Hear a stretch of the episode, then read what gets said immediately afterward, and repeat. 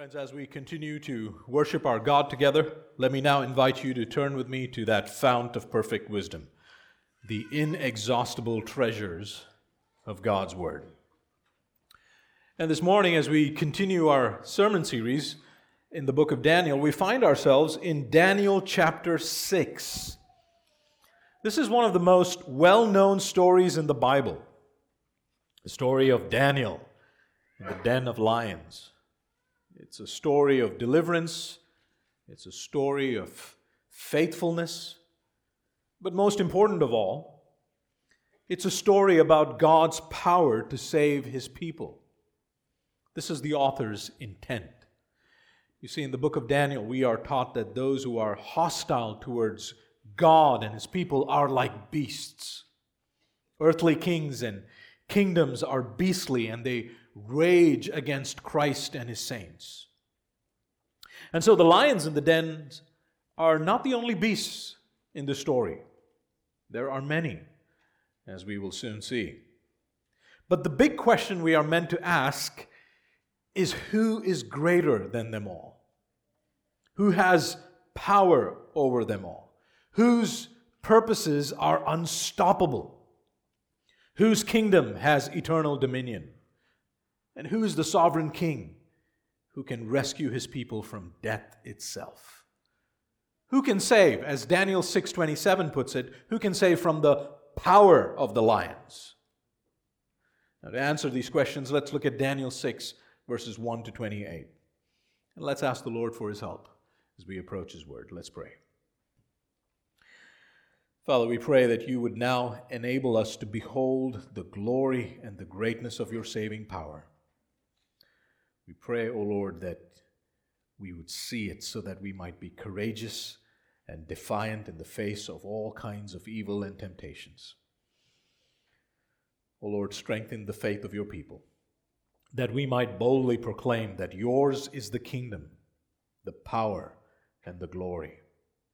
Give us the grace to see that the obedience of faith is both risky and costly. And give us the courage and resolve to see it through.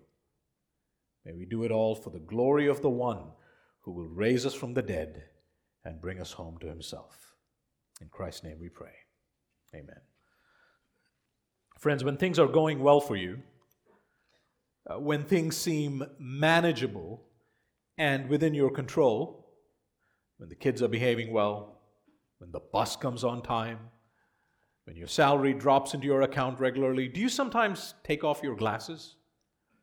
I don't mean your literal glasses. I'm talking about that biblical lens through which we are all called to view the world. If we take off those glasses, then all we are left with is a godless, humanistic view of the world and our circumstances.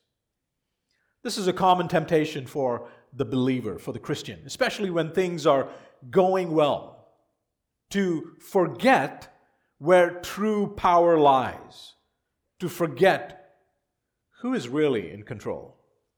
We're tempted to be self sufficient, to let down our guard against sin, and to neglect that chief exercise of faith prayer.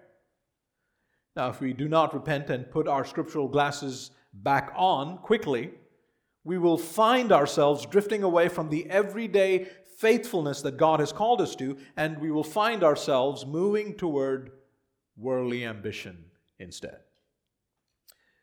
Now, trials can also have that effect. So often we tend to become discouraged and take off our glasses, giving into the feelings of hopelessness and despair. And at other times, we might decide to do what is safe or best for us instead of trusting in God's Word. But once again, the Lord in these moments calls us to put off our worldly glasses and put on our scriptural glasses, to put on the mind of Christ and to see that our trials are not meaningless or random, but they are ordained by God. They are meant to demonstrate His saving, sanctifying power in our lives. And so we must trust in Him continually. Now, what does all of this have to do with our text this morning? Well, I want you to step into the shoes of the Israelite exiles in Babylon because they too faced a similar temptation. Just imagine being in Babylon year after year, seeing one horrible king after another, one kingdom after another. You know, if you're in exile, that God has promised you that He will bring you back into the land, but meanwhile, He has called you to resist idolatry in Babylon and be faithful. But it's been so many years, so many years of waiting. What would you do? Would you be tempted to take off your glasses, to forget the Lord's promises, to lose hope, to put your faith somewhere else, perhaps in yourself? Now, in the book of Daniel, not only does God show his people that he is with them by empowering Daniel to interpret dreams and visions, but he also judges wicked rulers. He judges wicked rulers to remind his people where true power lies. God is the one who sets up and removes kings. It is his kingdom that will never be destroyed. He is able to humble arrogant kings like Nebuchadnezzar and restore them. And he is also able to judge arrogant kings like Belshazzar and destroy them. He is able to deliver Shadrach, Meshach, and Abednego from the burning fiery furnace. And here in this chapter, we will see that he is able to deliver Daniel from the power of the lions. You see, through the record of these narratives, God wanted those exiles to know that every trial, every ordeal was meant to demonstrate to them that true power belonged to the Most High. He was the one who was sustaining them. And therefore, his message to his people was simply this God was saying, Keep trusting me, obey me no matter what happens. I have your best interests in mind. And in obedience, in trusting and obeying me, you will find your security and safety. God was saying, Remember, it is I who am sovereign over your circumstances. Now, Daniel, in chapter 6, is about to face the greatest trial of his life. Remember, he's in his 80s, probably mid 80s.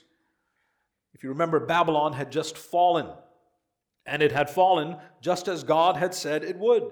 King Belshazzar was dead, and the Medo Persians had taken over. This happened in 538 BC. If we look at chapter 5, verse 31, the writer tells us that Darius the Mede received the kingdom. Now, it seems that this Darius, for a short while, was co regent with King Cyrus, the Medo Persian king. Darius was sort of a, a, a governor king until Cyrus, who was fighting his battles elsewhere, decided to later enter Babylon.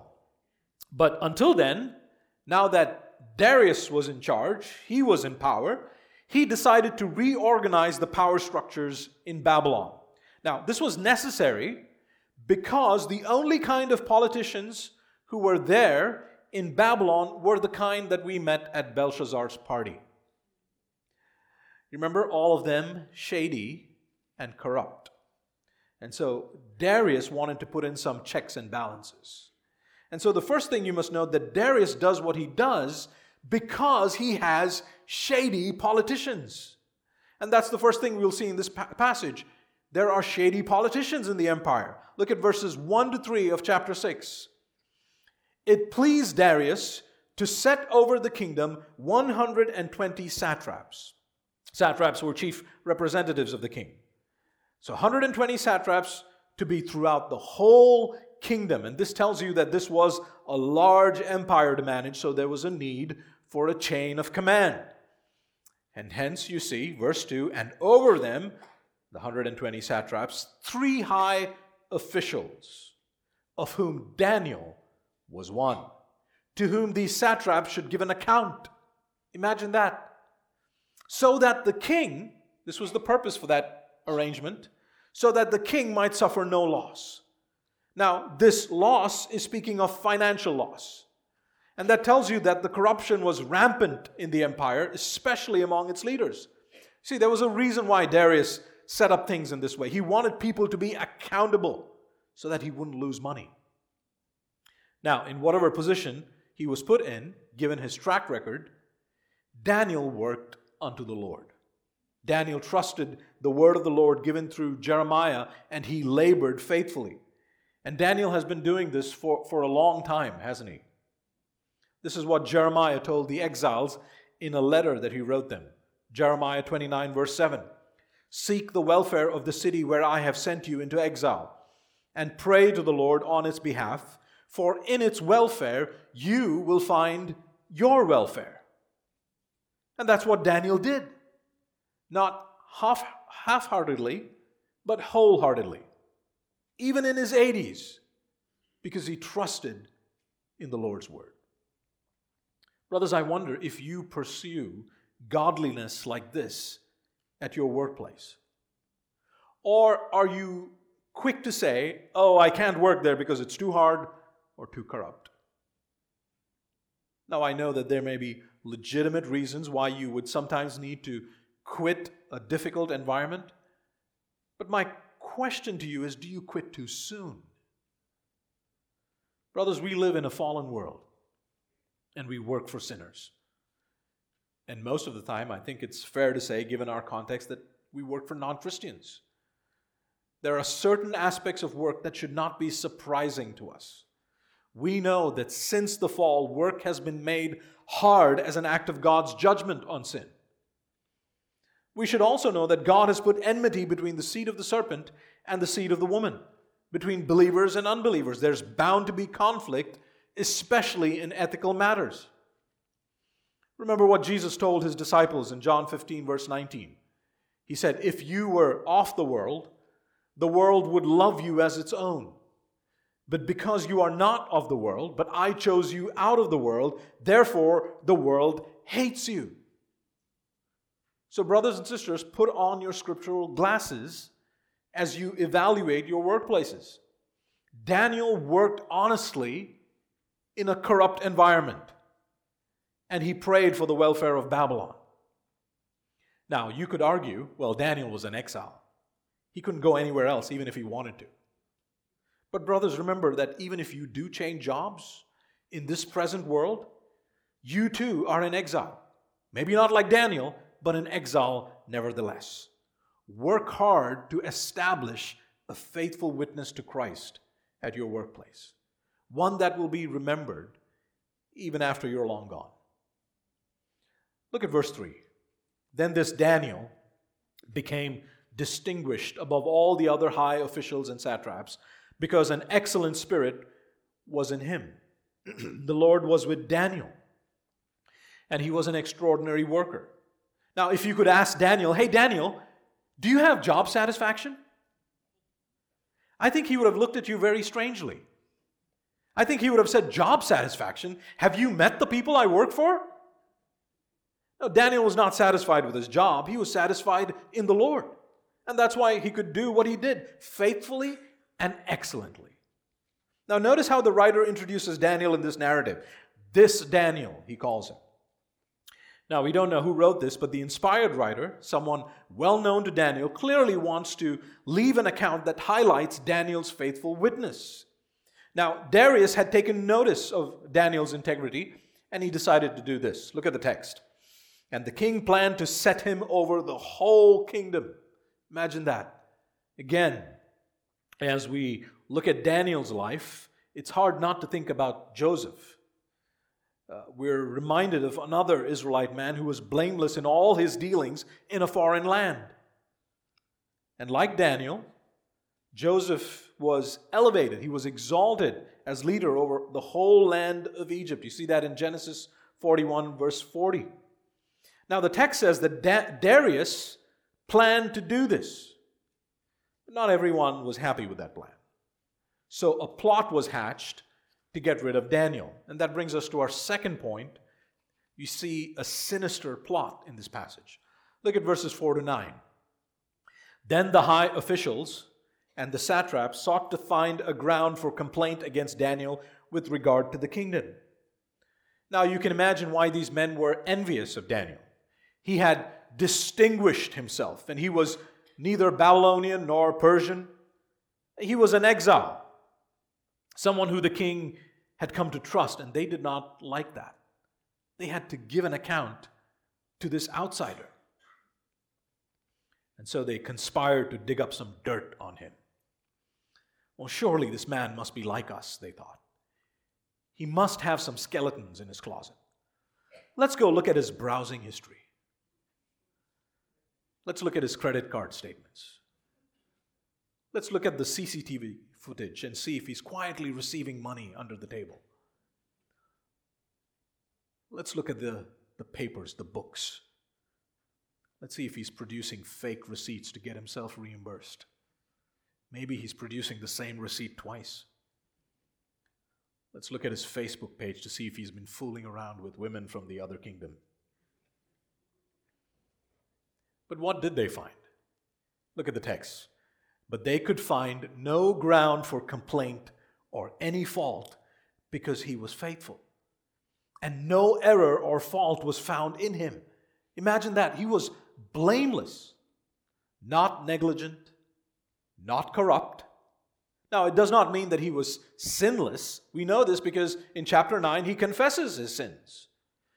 No, he's blameless. Daniel is a man who is not open to the charge of obvious wrongdoing. He's not open to the charge of living inconsistently with what he believes. His life is not out of step with his faith. He's bearing the fruit of godly character even in his old age. Brothers, I wonder if such a check were done on you, what do you think the results would be? You know, as a Christian, as one who is trusting in the gospel and striving by the power of the Spirit to obey the word of Christ, are you above reproach? Or is your life out of step with the gospel? You know, this is a good question for us pastors to think about as well if our lives are above reproach. Faithfulness is required of us not just in the pulpit, but even behind closed doors. Faithfulness in the home, the way we lead our wives, the way we speak, the way we parent our children, the way we spend our money, how we respond under pressure. How do we respond if we sin? Do we respond with repentance and faith? You know, of all these things, we will give an account on the last day. Now, these corrupt officials could not find any fault with Daniel until they realized that the only way they could find fault would be to manufacture a conflict, to put him in a position where he would have to choose between obeying God's word and obeying the government, specifically his new employer, King Darius. Look at verse 5. Then these men said, We shall not find any ground for complaint against this Daniel unless we find it in connection with the law of his God. Now, while these words expose their wicked motives, beloved, I hope and pray that when people plot evil against us, this is what will be said of us. That we shall not find any ground for complaint against these people unless we find it in connection with their written word. Beloved, we ought to expect that the world will afflict us in this way. You know, if, imagine if Satan had a training manual. You know, the front cover of Satan's operating manual says violent physical persecution. That's in your face. And then the back cover would say tolerance. Tolerance. And between those two covers are many pages of strategy. There's a spectrum of options, of everything in between. Satan comes as a roaring lion to devour believers, but he also appears as an angel of light, giving us good reasons, legitimate reasons why we should set aside God's word for wonderful humanitarian and social concerns. Beloved, we should not be outwitted by Satan. Put your glasses back on. Do not be ignorant of his schemes. You know, these men were inspired by demonic wisdom to hatch this plot. Now, when I say demonic wisdom, don't start imagining paranormal activity, you know, writhing and bodies lifting off the ground and screaming. No, I'm using that term in the way that the Bible uses it. James says if you've got jealousy and selfish ambition, that's demonic wisdom. Your antenna is tuned into the wrong frequency, and you don't even know it. No, you need someone who is still wearing his scriptural glasses to tell you that your desires, that your behavior is out of step is out of step with the gospel. You know, these men are inspired by worldly wisdom and they decide to do this. Look at verse 6. Then these high officials and satraps came by agreement. So they came as a group. This phrase is repeated three times in this passage. They came by agreement. This is a well planned, organized effort. They come to the king and, and they said to him, O King Darius, live forever. All the high officials of the kingdom, the prefects and the satraps, the counselors and the governors are agreed. Actually, that's not true. Daniel didn't agree to this. He was one of the three, wasn't he? We are agreed that the king should establish an ordinance. That's a command, which means that the only proper response to it is obedience. Establish an ordinance and enforce an injunction.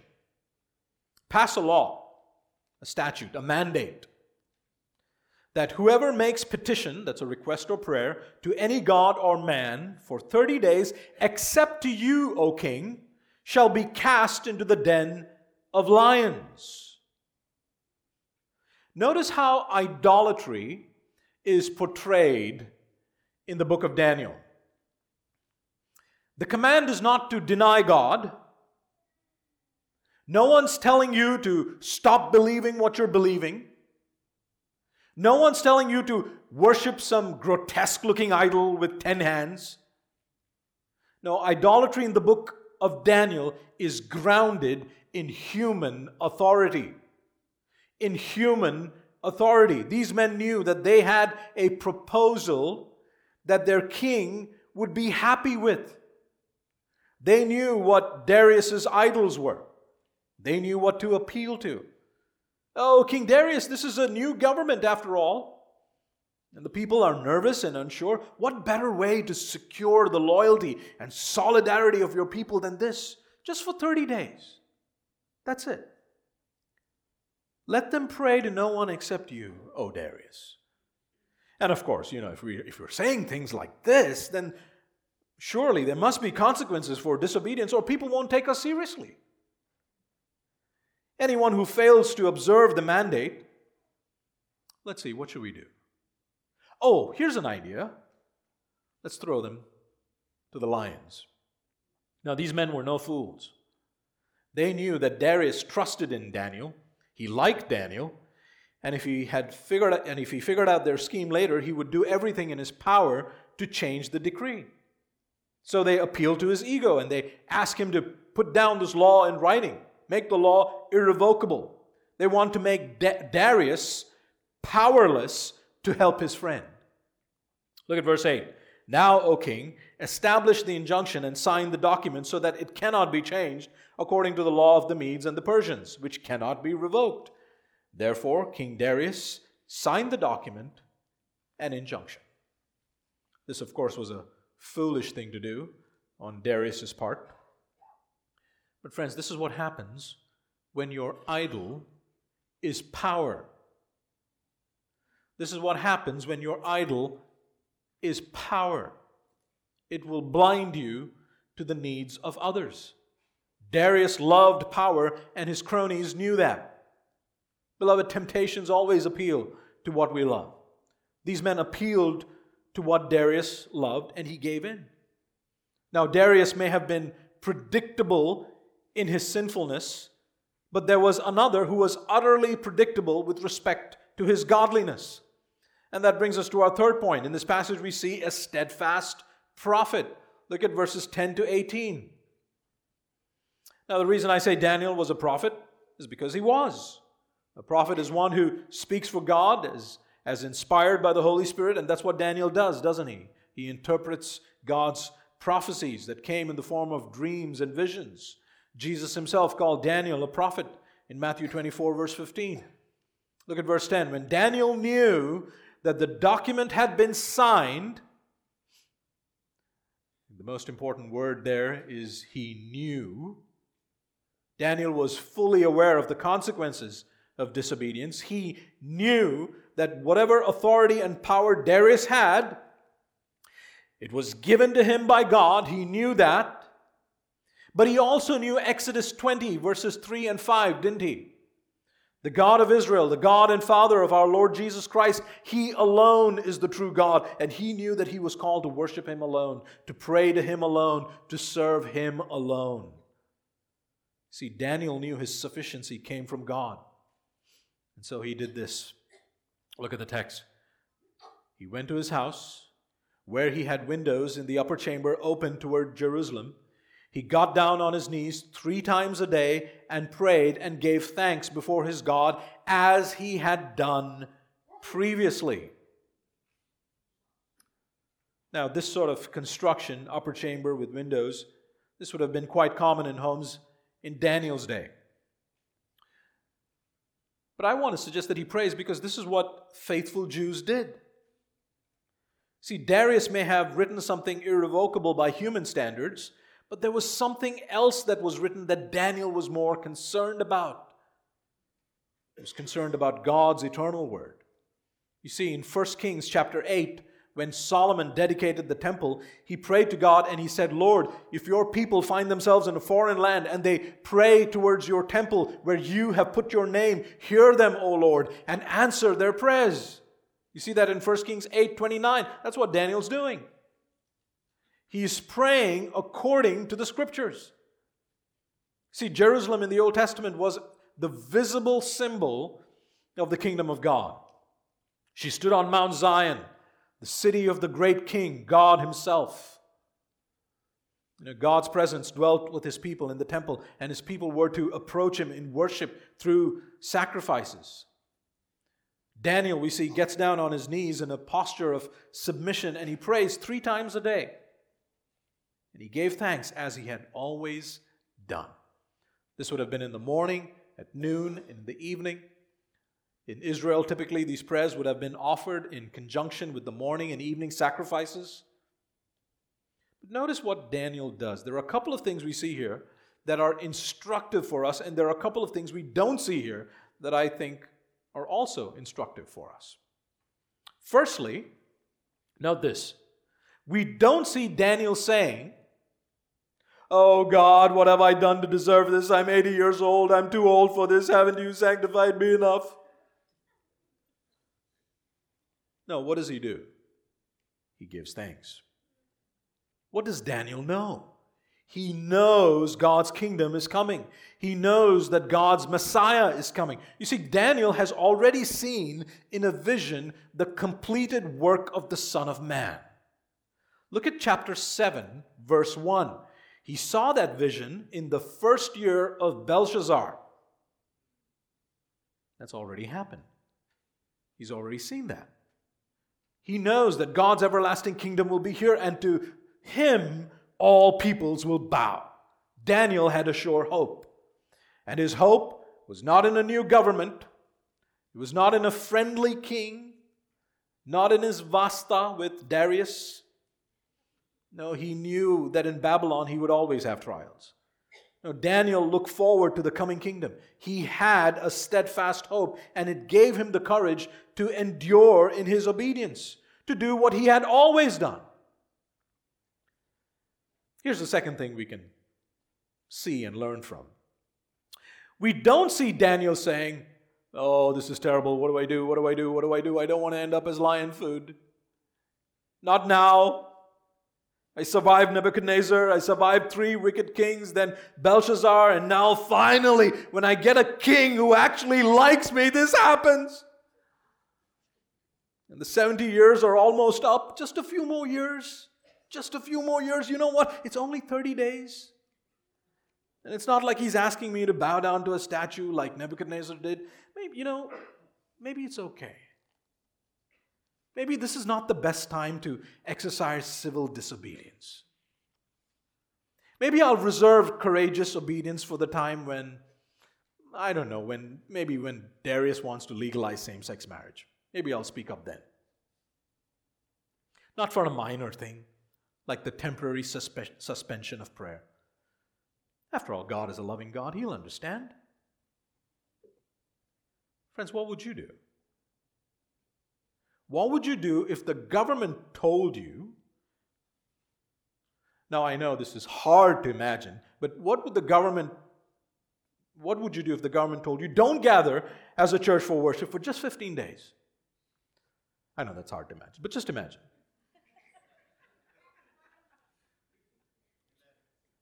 Right? 15 days, that's all. It's for a good cause. But if you disobey our injunctions, you will be fined and shamed and judged in the courts of public opinion, and you will be torn apart by beasts who will say, like these men, these men pay no attention to you, O king. They pay no attention to the government. Daniel doesn't comply with the king's command. Instead, here's what he does he defies it. He defies it.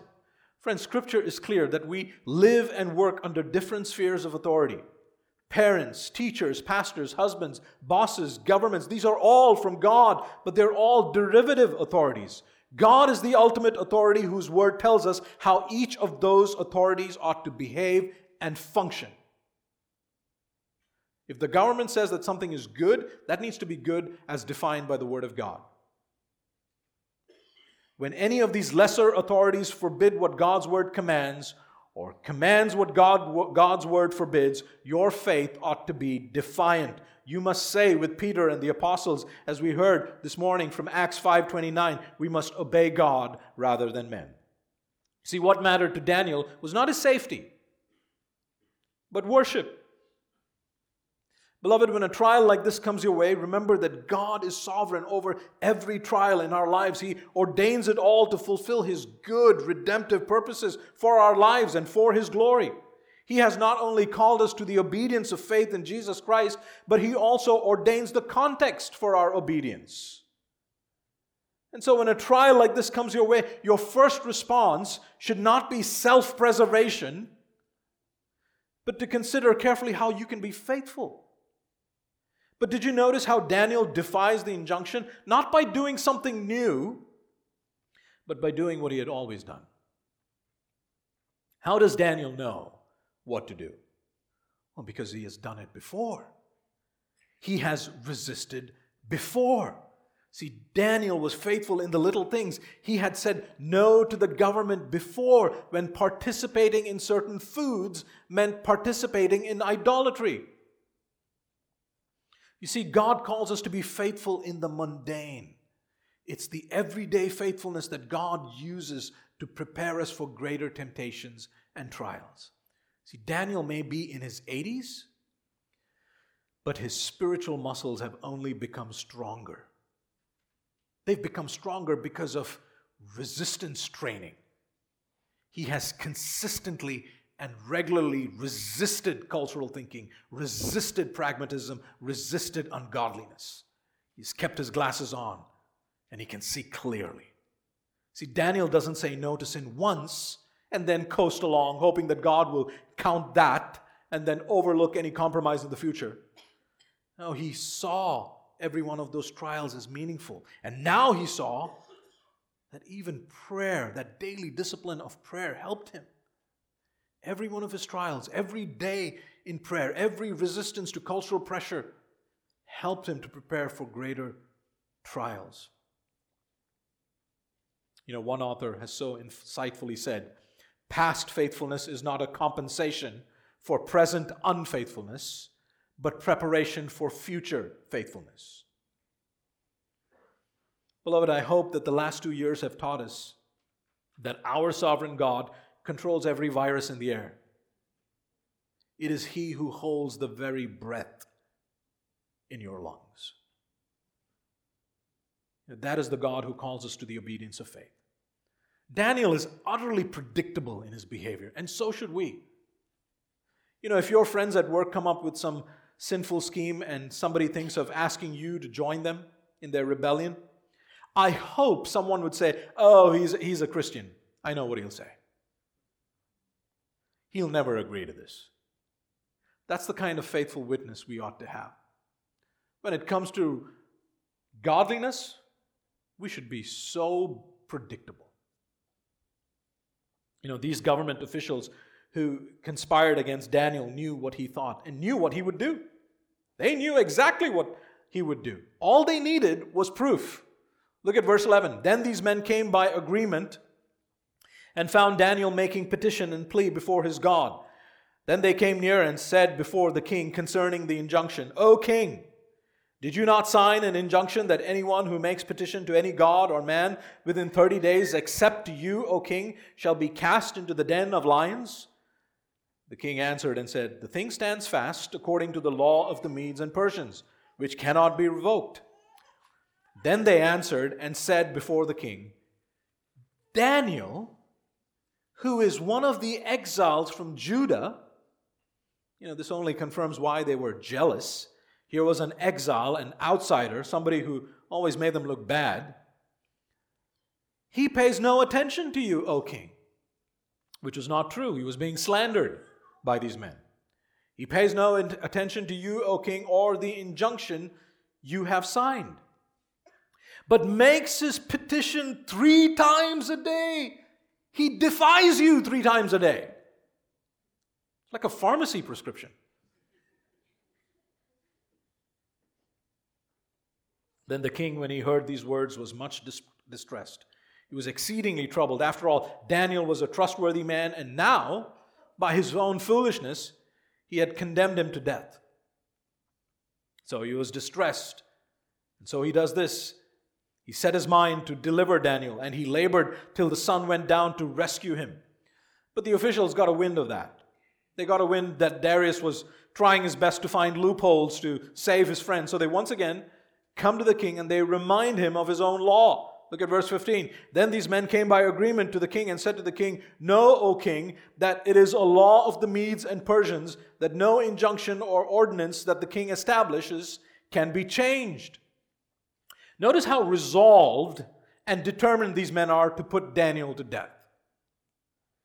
And surprisingly, there are no recorded words from Daniel defending himself. You see, the lions in the den are just the supporting actors in the story.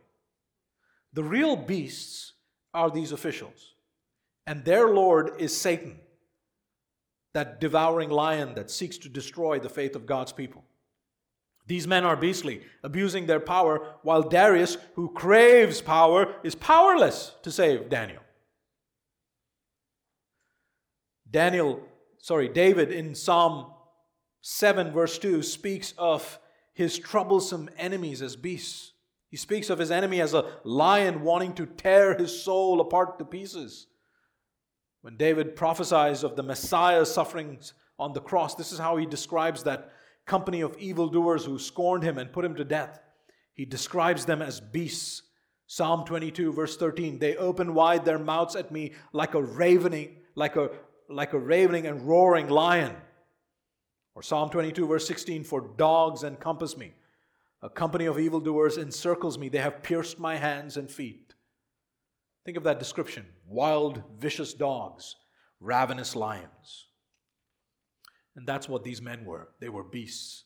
They were after Daniel's life, bringing accusations against him, wearing him down. The Apostle Paul knew something of this, didn't he? There was a time when no one stood by his side. All had abandoned him. And then he says this 2 Timothy 4, verse 17 But the Lord stood by me and strengthened me, so that through me the message might be fully proclaimed, and all the Gentiles might hear it. So I was rescued from the lion's mouth. Friends, in all of this, we should learn that in every trial, when you draw back the curtains when you put on your scriptural glasses, you ought to see that the real battle is between the kingdom of darkness and the kingdom of light. Between the law of God, His Word, and the law of the Medes and Persians. What will you do? Will you stand firm as a son or daughter of the New Jerusalem? Or will you fold and compromise as a citizen of Babylon? Will you as the book of Revelation so colorfully and symbolically captures this compromise, will you receive the mark of the beast? You know, that's what that, that phrase means. It's a symbolic way of describing someone with a compromising character, someone who shows allegiance not to Christ, but to all that is beastly and opposed to his word. And after realizing that he could do nothing for Daniel, Darius has no option but to comply with his own law. Look at verse 16. Then the king commanded, and Daniel was brought and cast into the den of lions. Now, this den is not your typical den, uh, it's not a cave in a rock. This would have been a man made pit in the ground where lions were kept. The Persians loved to keep lions, they would collect them. They would keep them in pits like these, release them from time to time, and hunt them down for sport. Keeping lions was also a way of getting rid of people who opposed the empire. So throwing people to the lions served the dual purpose of punishing lawbreakers and feeding hungry lions. So we see here that Daniel is cast, he is hurled down into a pit. And in a desperate attempt to declare his innocence, Darius says, May your God, whom you serve continually, deliver you. Think of what the exiles would have felt when they heard this. To be thrown to the animals like this was viewed under the Old Covenant as a covenantal curse for covenant unfaithfulness. In Deuteronomy 32, verse 24, God says to covenant breakers, I will send the teeth of beasts against them with the venom of things that crawl in the dust. You know, either the Israelites might have thought, why is this cursed thing happening to a faithful man?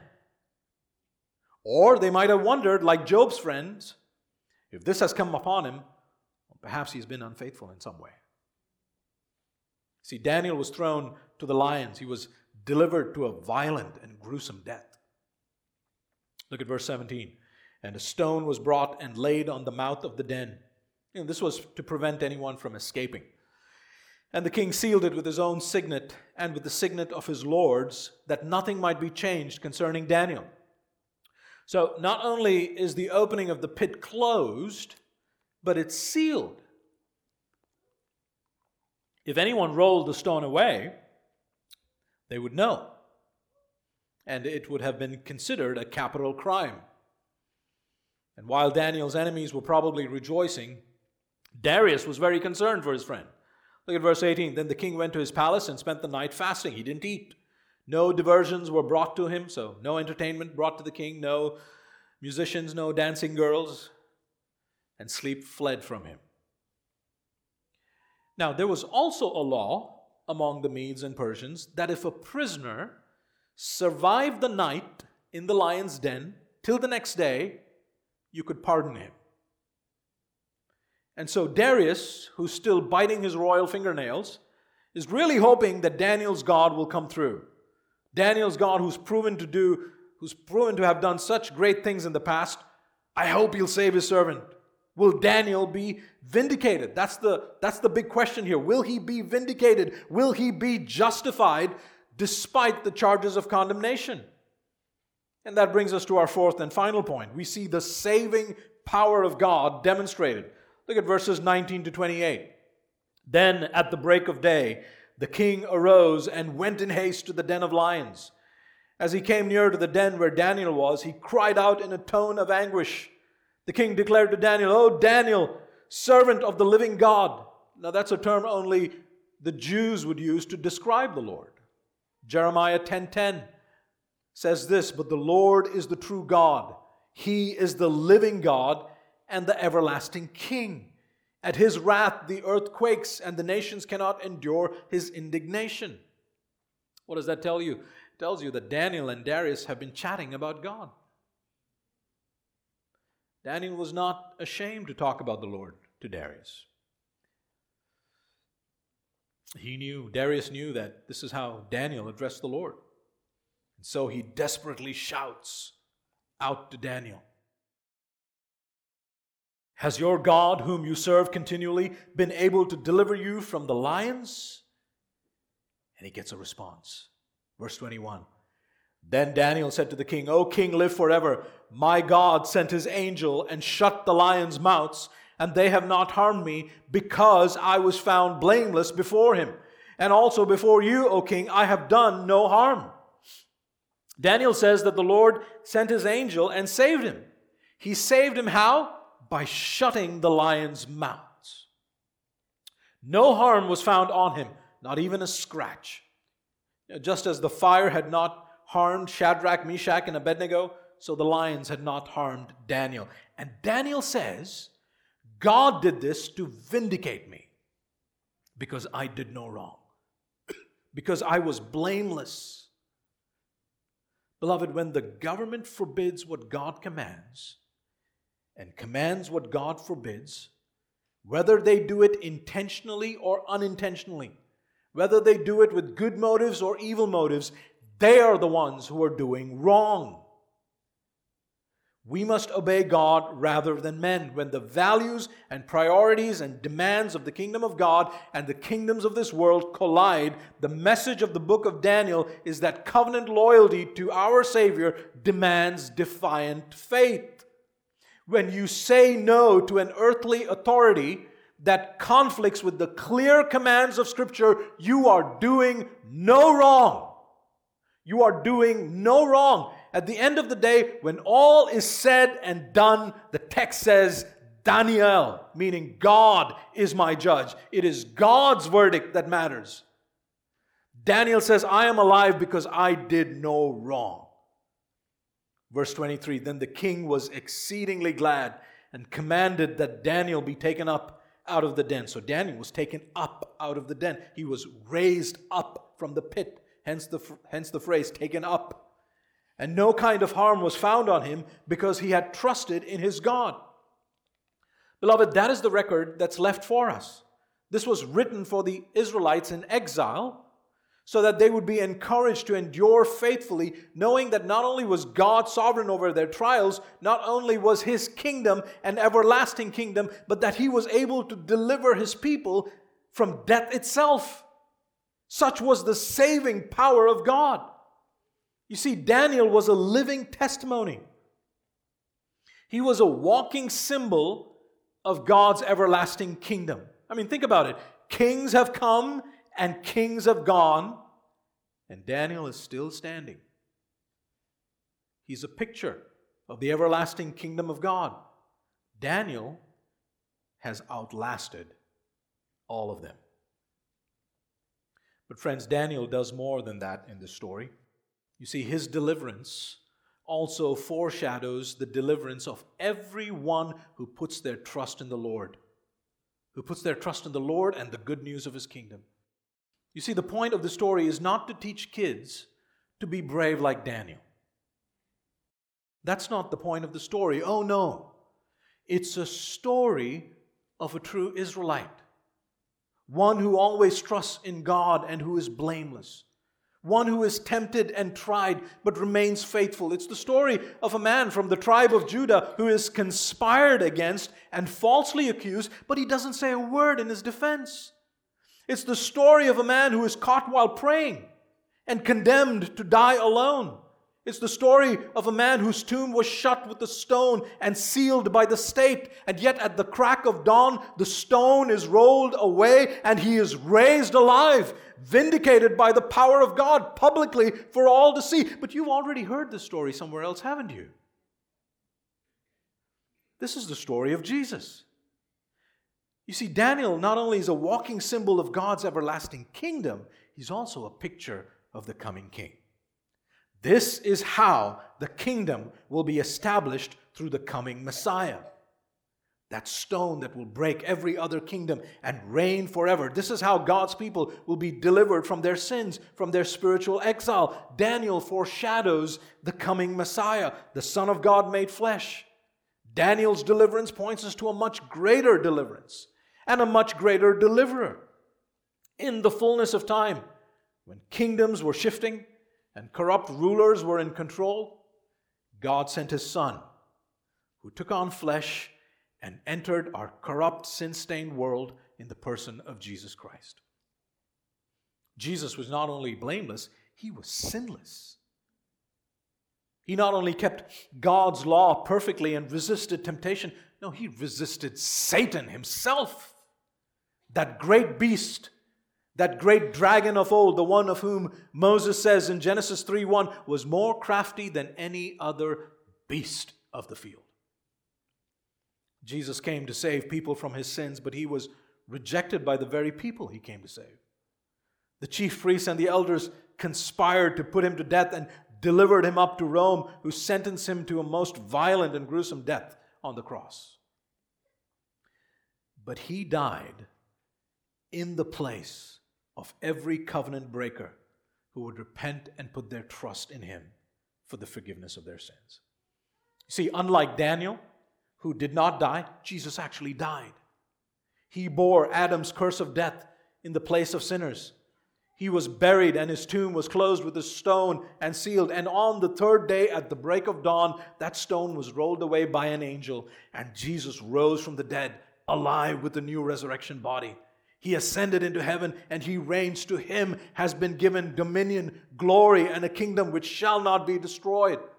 Unlike Daniel, who survived the lion's den and eventually died one day, Jesus rose with an imperishable body. He's greater than Daniel.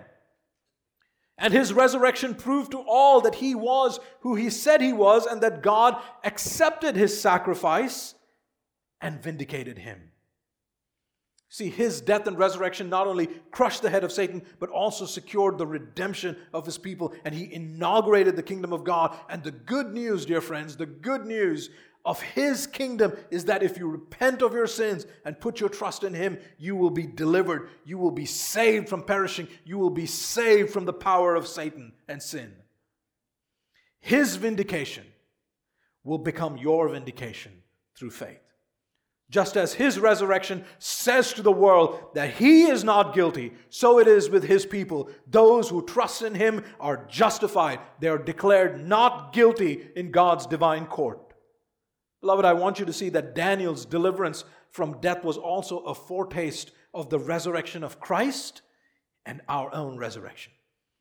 Because of Jesus, the mouth of the accuser has been shut. Because of Jesus, the mouth of the accuser has been shut against God's children. Just as Jesus overcame death, so will we.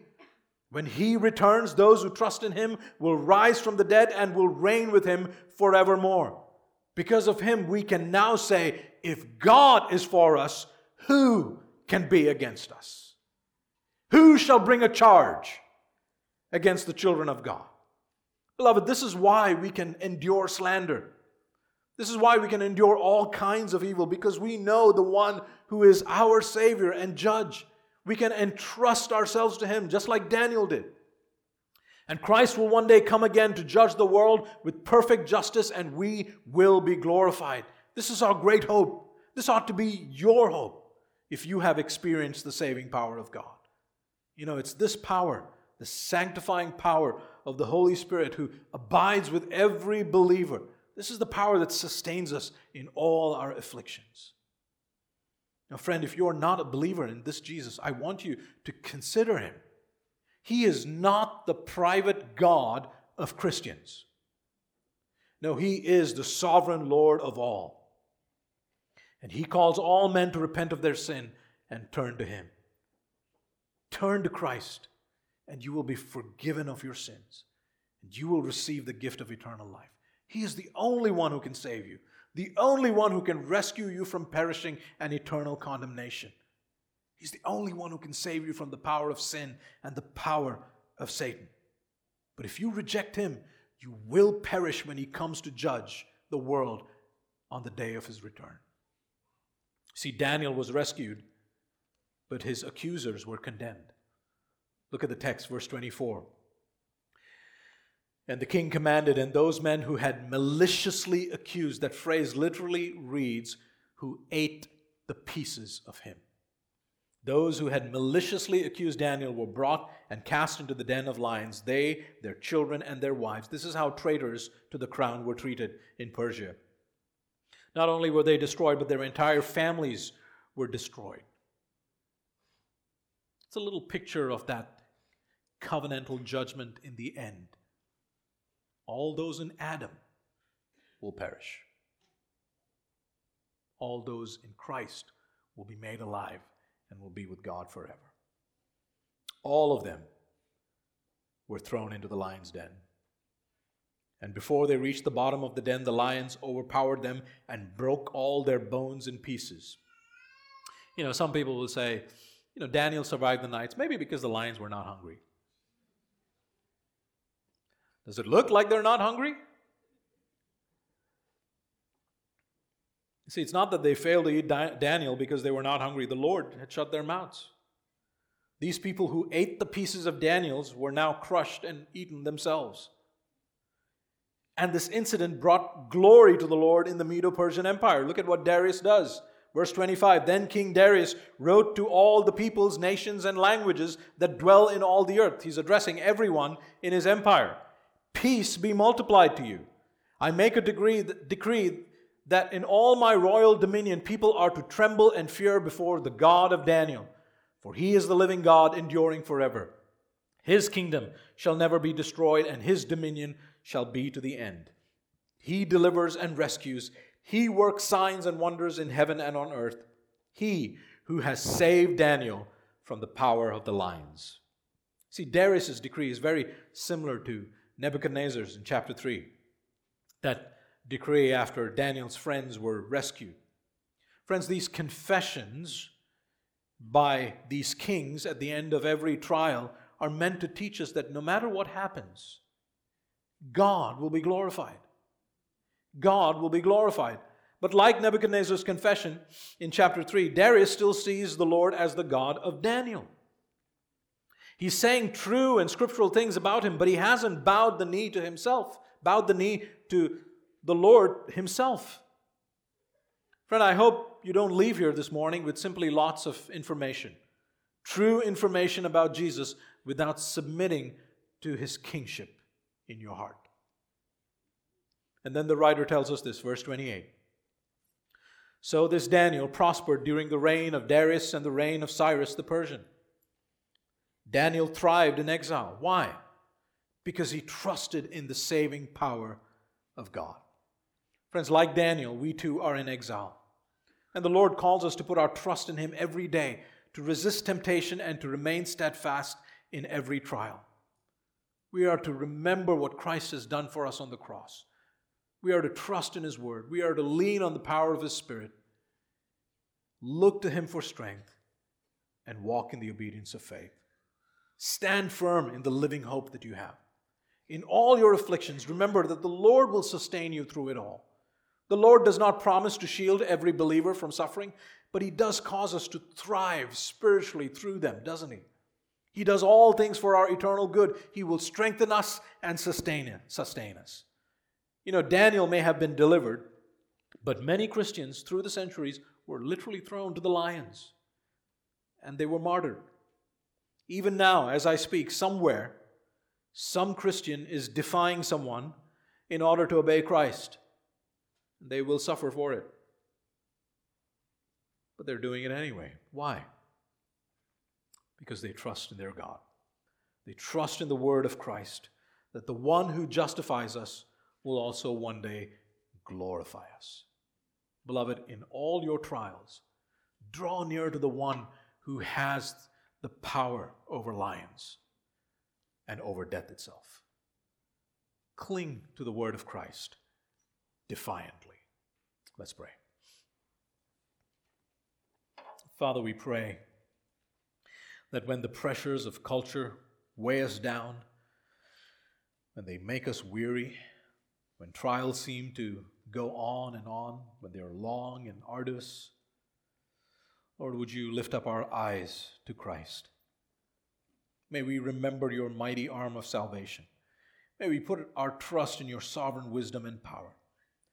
May we set our hope fully on the glory that will be revealed when Christ returns. Help us, O Lord. Give us the strength that we need to make the tempter flee, to be courageous in our obedience, and to be joyful in suffering. In Christ's name we pray.